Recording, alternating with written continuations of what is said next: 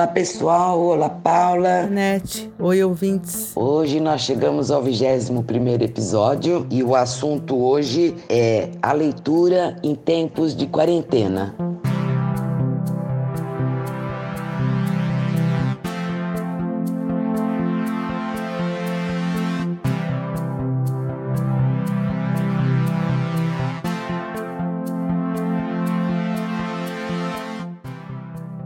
Já que estamos todos tendo que ficar em casa forçadamente, uma grande saída tem sido os livros. Eu mesma tenho aqui do meu lado uma biografia da Angela Merkel, que eu já li e vou rever. Eu admiro bastante a Angela Merkel. E tem aqui também um livro do Fábio Herman, que é um psicanalista, que é Anotando a China, Viagem Psicanalítica ao Oriente. Esse livro está aqui comigo faz um tempo. Ele tem fotografias lindas, maravilhosas. E faz tempo que eu tô com ele folheando. Tem tem relatos. Pois é, né? Um grupo de 100 editores, inclusive, se uniu numa estratégia de marketing muito interessante, que ela é assim, o texto é o seguinte: desculpa Netflix, se é para ficar em casa, eu prefiro livros. Eu achei muito bacana. Outras editoras estão fazendo promoções. A Patuá tá com promoção para frete grátis para as compras. Outros estão enviando, fazendo promoções com descontos. Enfim, tá todo mundo se mexendo. É, quem é a nossa primeira convidada do programa de hoje, Paula? A gente vai conversar com a Isilda Bichara. A Isilda é autora do romance Térreo, é autora também do livro de contos publicado pela Link Editora, Desculpa o Atraso, é autora do coletivo literário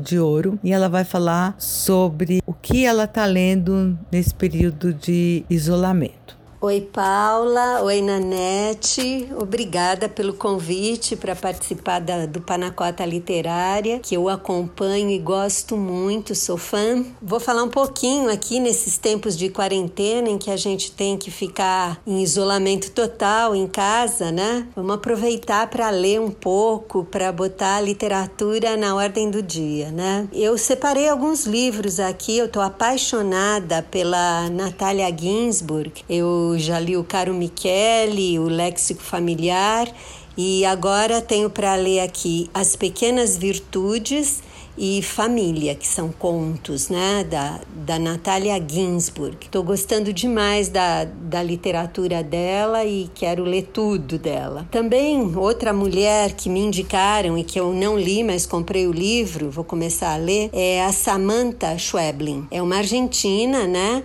que é uma das vozes mais promissoras aí da literatura contemporânea, né? O livro se chama Distância de Resgate, quero ler. Também estou com o livro da Divanise Carbonieri, Passagem Estreita, que são contos. Eu já li, conheço bem os poemas da Divanise, são maravilhosos. Quero ler também o Indizível Sentido do Amor da Rosângela Vieira da Rocha. Esses são os livros das mulheres que estão aqui na minha frente. Eu tenho também outros livros que eu separei para ler, não sei se eu vou conseguir dar conta de tudo. Eu quero reler um pouco de literatura russa, que eu gosto muito. Um dos livros que eu peguei para ler e reler é a nova antologia do conto russo, organizada pelo Bruno Barreto Gomide, da editora 34.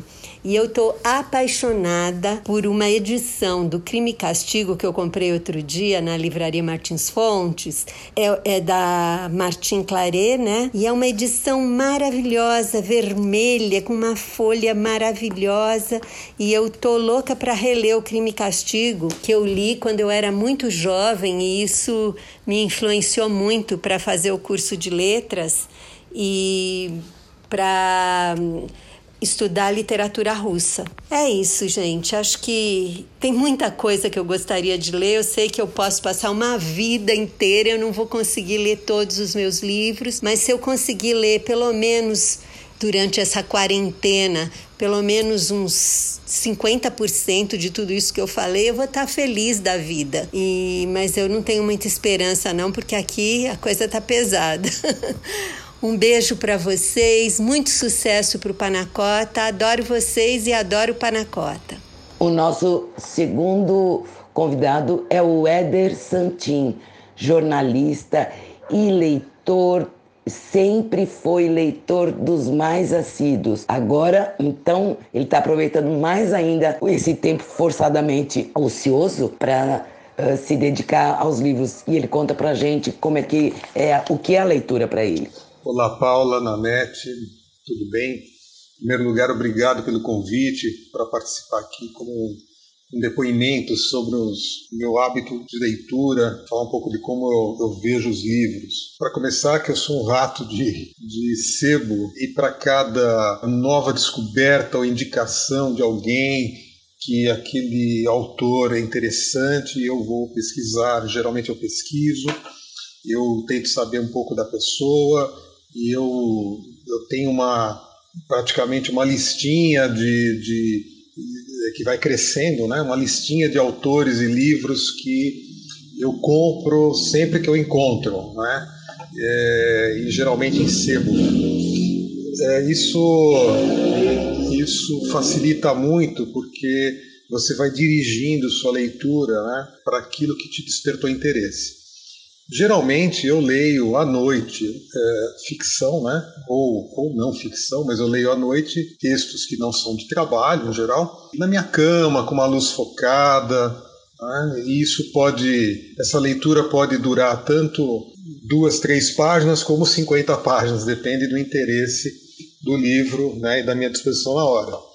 Então, esse, esse é basicamente o meu hábito de ler. Agora, eu acho que o mais importante do que ter hábitos de leitura é saber por que, que a gente lê. E eu acho que a gente lê porque nós queremos entender melhor o mundo. Desde criança, a gente tenta, é, é nas primeiras nas primeiras frases né, que a gente consegue ler, a gente está aprendendo né, a ver o mundo. Né?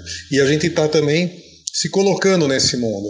É, a leitura ela te ajuda muito a compreender a realidade, compreender que existe uma pluralidade de visões, né? e a leitura te leva a mundos infinitos, né? infinitas visões de mundo, e você certamente vai se sentir bem em alguns lugares, ou porque eles dizem respeito à, sua história, às suas raízes, ou porque justamente eles te abrem a possibilidade de você colocar alguma coisa nova nesse caminho. Então, eu acho que esse é o grande motivo da gente ler, da gente gostar de ler. É simplesmente conhecer novas histórias, se identificar com os protagonistas dessas histórias, interagir com, com, com outros elementos. Eu acho que tudo isso torna o nosso universo muito maior, mais rico, o nosso universo interior. É isso aí. Obrigado. Tchau, tchau.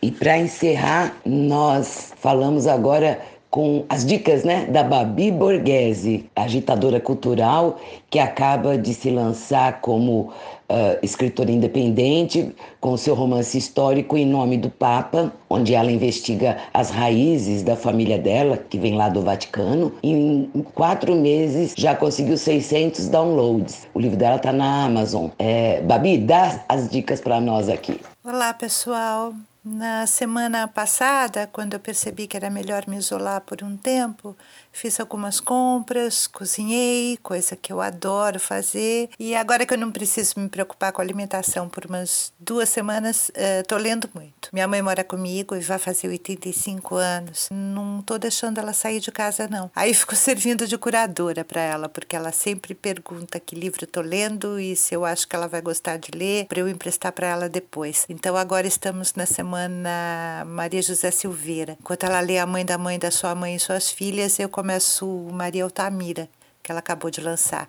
Mas não é sempre assim, não, foi pura coincidência. Tenho aqui me esperando Sambas e Poloneses, do Guilherme Purvin, o Mameluco Voador, do Luiz Roberto Guedes, e De Âmbar e Trigo, da nossa querida Nanete. Deixo os livros maiores para ler no Kindle. Eu já baixei toda a saga Outlander e também Brasil Construtor de Ruínas, da Eliane Brum. Geralmente eu leio na varanda e à noite eu escolho o alquinho que combina com cada um. Caipirinha para o Maria Altamira, depois acho que vou de vodka para os sambas e poloneses, uma cervejinha para o livro da Nanete, certamente um bom esquinho com Outlander, enfim. É por aí. A cultura é uma manifestação solidária por natureza. Muitas livrarias online baixaram seus preços, vários autores da Amazon puseram seus e-books de graça. Eu mesma vou deixar o meu livro Em Nome do Papa gratuito na Páscoa.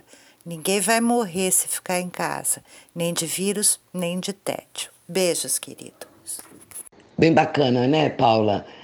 Cada um se vira do seu jeito, mas olha aí a lista de dicas de livros pra gente. Coisa boa para ler não vai faltar, né? Também é bom lembrar, né, Nanete, que a gente tem lido bastante notícia, bastante imprensa, esse trabalho maravilhoso que a imprensa está fazendo e cobrindo toda essa época, toda essa crise, todo o trabalho que os médicos e os serviços de saúde e os cientistas estão fazendo para combater essa pandemia que tomou conta do mundo, né? Então, tchau, um abraço para vocês, beijos, até a próxima. Tchau, então, gente. Até a próxima. Um abraço para todo mundo.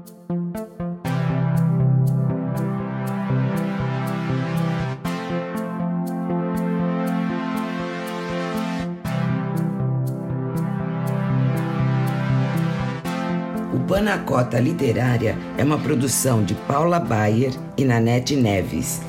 Trilha e edição de Juliano Costa.